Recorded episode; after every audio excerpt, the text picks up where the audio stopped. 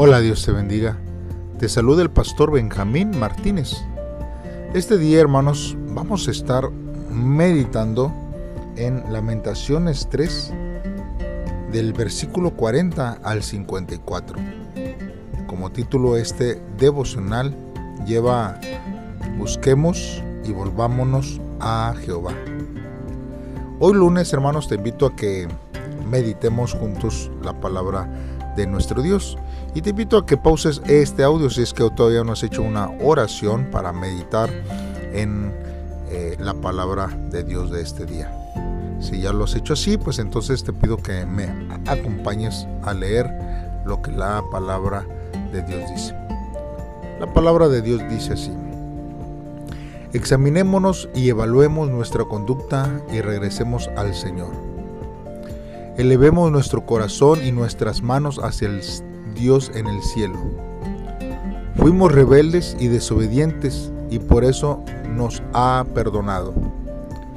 Te vestiste con tu ira y nos perseguiste. Nos mataste sin piedad. Te cubriste con una nube para que nuestras oraciones no llegaran a ti. Nos hiciste quedar como mugre y basura ante la gente. Todos nuestros enemigos se burlan de nosotros y nos insultan. Fuimos presa del pánico y caímos en la fosa. Sufrimos la devastación y la destrucción. Por mi rostro corren ríos de agua por la destrucción de mi pueblo amado. Mis ojos están llenos de lágrimas que no dejan de correr hasta que el Señor mire desde el cielo y vea lo que sucede. Me siento triste al ver el destino de los jóvenes de mi ciudad. Sin razón alguna todos mis enemigos me atraparon como se atrapa a un pájaro. Trataron de, acabar con mi vida en una fosa y arrojaron piedras sobre mí. El agua me llegaba hasta la cabeza y pensé que mi vida había terminado. Muy bien hermanos, vamos a estar meditando en la, palabra de Dios a través de estos versos. Tenemos que ver hermanos que primeramente, ¿verdad? La, la disciplina, hermanos, es necesaria siempre en todos los ámbitos de nuestra vida. Hablemos de negocio, hablemos de eh, un emprendimiento, hablemos aún en la casa. Hermanos, necesitamos tener disciplina para poder llevar a cabo las acciones verdaderas y correctas sobre nuestra vida. Y así como los padres, hermanos, pueden también disciplinar a los hijos por alguna corrección, por alguna eh, mala acción de los hijos y esto solamente para poder formar una buena conducta hacia ellos. Aún nosotros en los animales necesitamos llevar una disciplina con nuestras mascotas, ¿verdad? Para que ellos puedan eh, tener, ¿verdad? Una, una buena eh, formación. Y esto, hermanos, es parte de precisamente de lo que Dios, hermanos, quiere hacer. E hizo también con el pueblo de Israel para que pudiera formar una vida y una adoración correcta. Nosotros no debemos quejarnos de la disciplina, sino aprender de ella, confiando en Dios, hermanos, y estando dispuestos a cambiar. ¿Quién nos dice, hermanos, que dentro del ambiente espiritual no tenemos que llevar una disciplina? ¿Quién nos dice que dentro de las cosas de Dios no debemos ser disciplinados?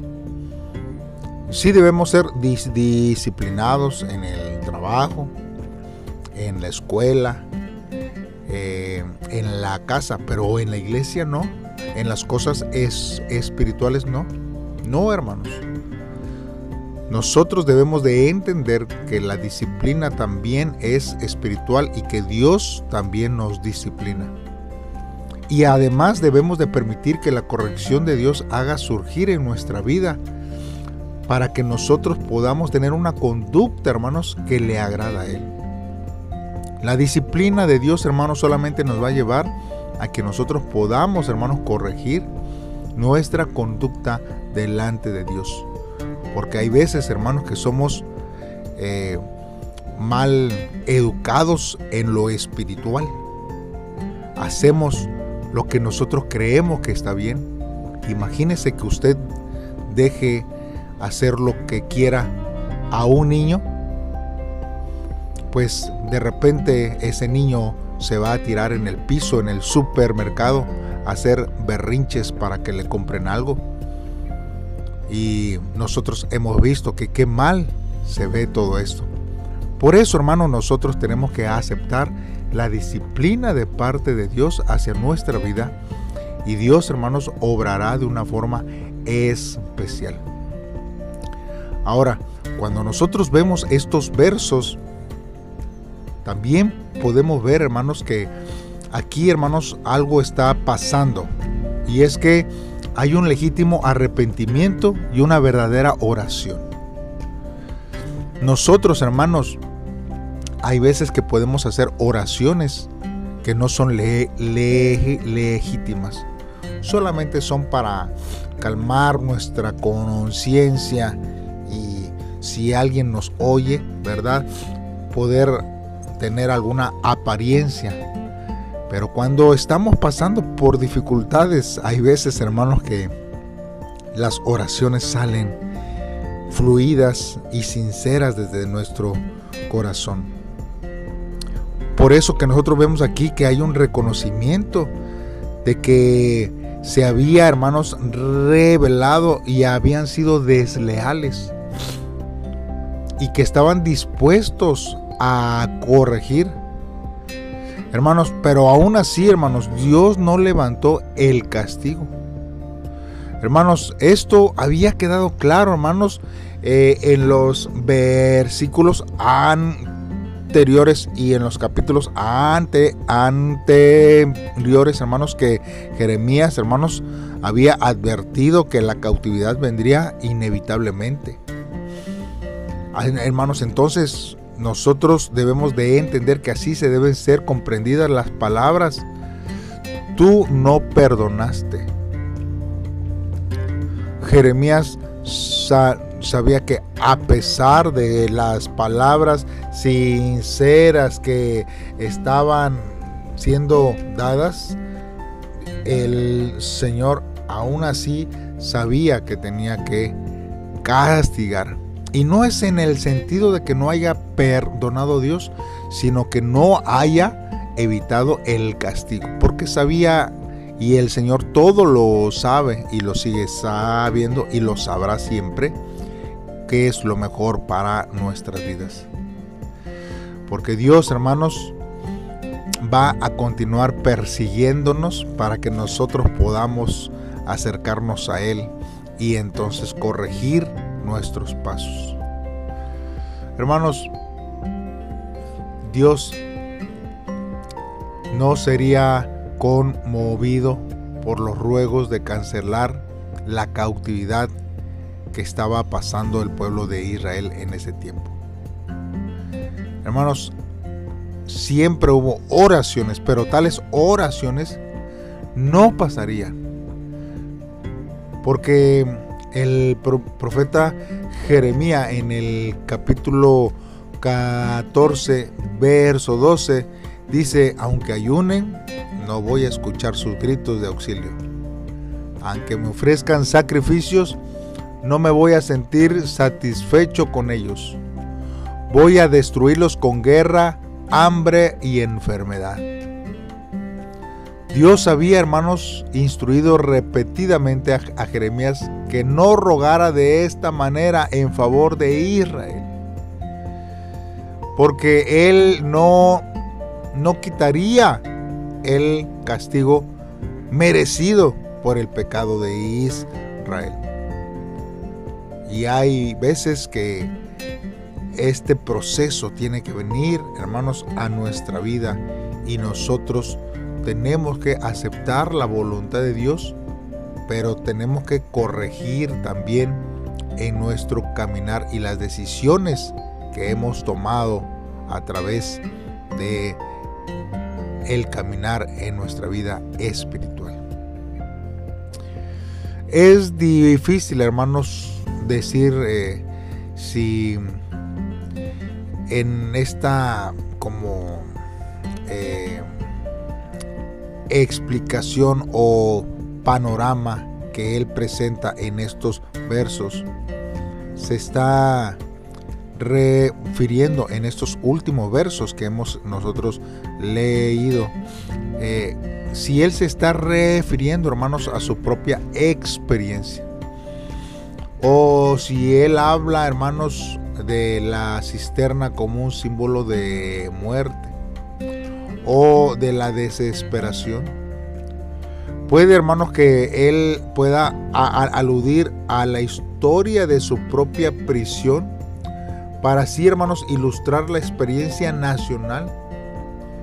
Y si esto fue así, hermanos, estaría personificando los sufrimientos de la nación. Porque cuando se vive una situación, hermanos, en carne propia, es normal que nosotros podamos ilustrar o tratar de, de compartir y de ver, hermanos, lo que es el sufrimiento. Y Jeremías, hermanos, había, hermanos, estado en un pozo eh, y él lo, lo escribe en, en, el libro de Jeremías capítulo 38 verso 6 que dice, así que tomaron Jeremías y lo bajaron con cuerdas en la cisterna del patio de la prisión, la cual era Malquías, el hijo del rey. Pero como la cisterna no tenía agua sino lodo, Jeremías se hundió en él.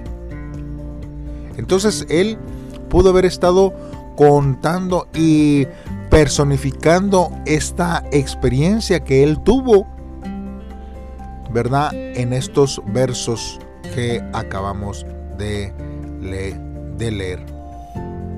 Qué tremendo es, hermanos, lo que Jeremías estaba tratando de, explicar, de exponer en este libro. Ahora, a mí me surge una duda, hermanos. ¿Usted cree que el ser humano es bueno o es malo? Hermanos, en una época se podía creer, hermanos, que había más personas buenas que malas y que muchos hermanos se esforzaban por vivir bien. Pero también es verdad que alguien bueno puede convertirse en una persona malvada y cruel en un instante. La posibilidad, hermanos, de transformarse en alguien así, ya sea por situaciones inevitables o por un error del momento, es inherente en todos.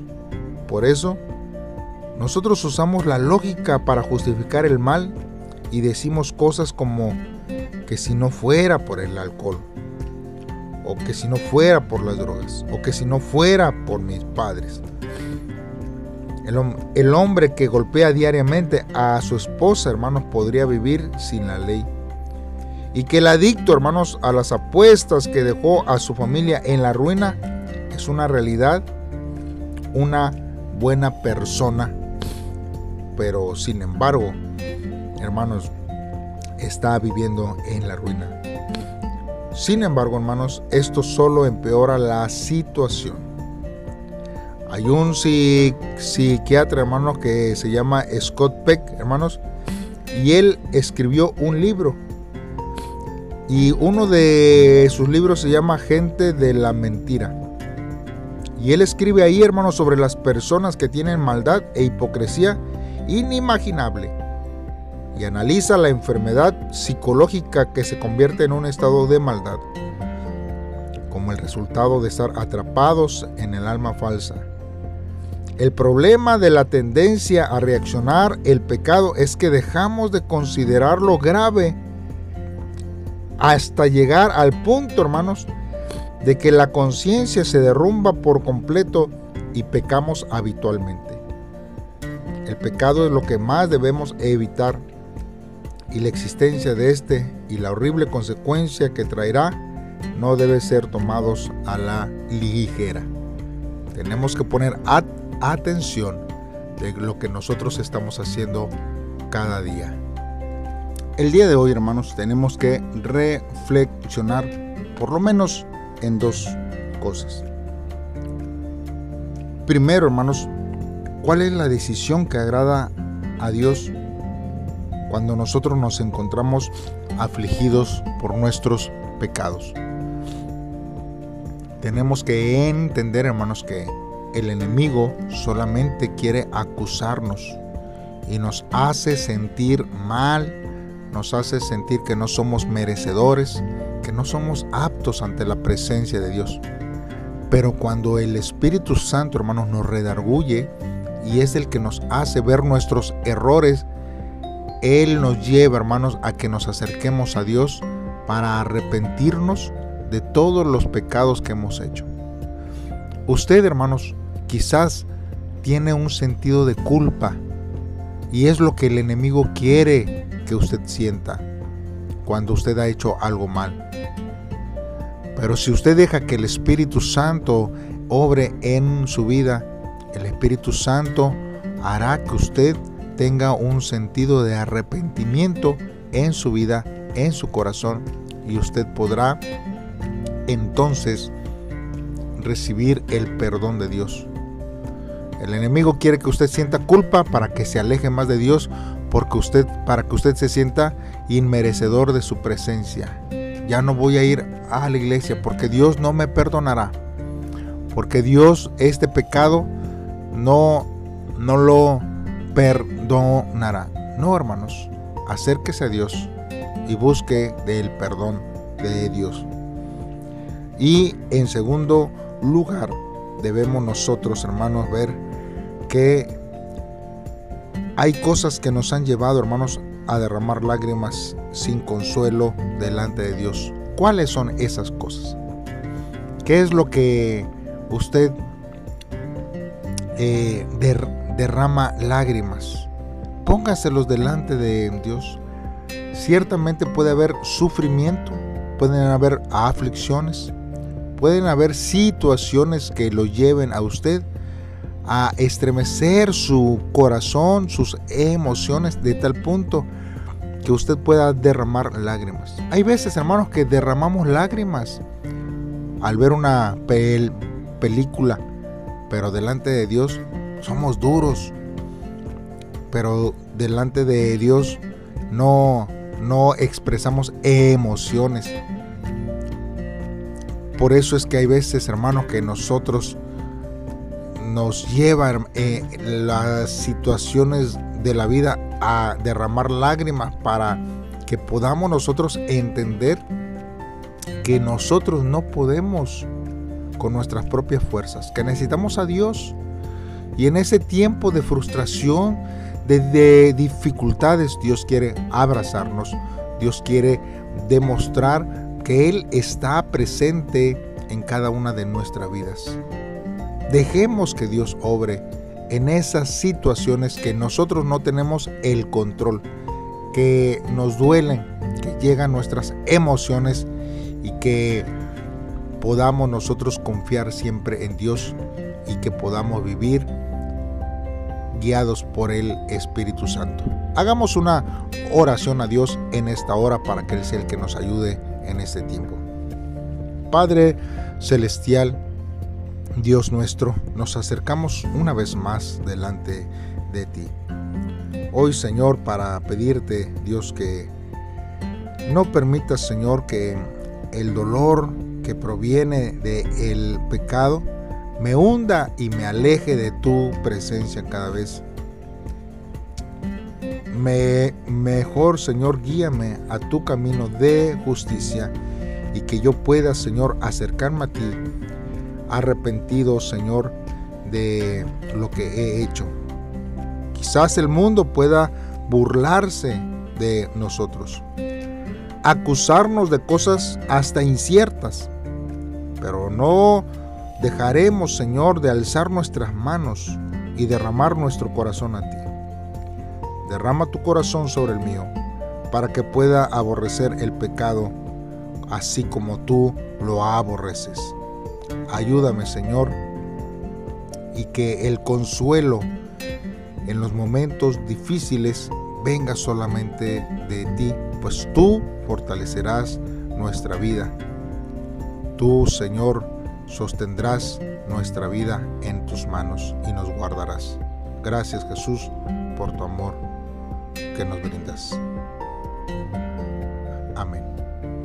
Bien hermanos, nos vemos mañana en un devocional más.